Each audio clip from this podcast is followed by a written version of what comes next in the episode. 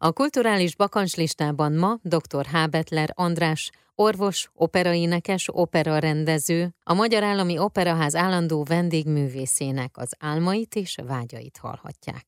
Én olyan előadó, vagy nem is tudom mi vagyok, aki közben nagyon lelkes befogadó is. Például épp a minap láttam azt, hogy Sir Bryn Terfel, vagy tervel, a világhírű bariton, aki nekem egy ilyen nagy, nagy kedvencem és egy nagy idolom. Ő a Kékszakálú fogja énekelni 2023-ban. Végre, végre, végre, ezt én már nagyon vártam. Párizsban, úgyhogy például arra nagyon szívesen elmennék és megnézném.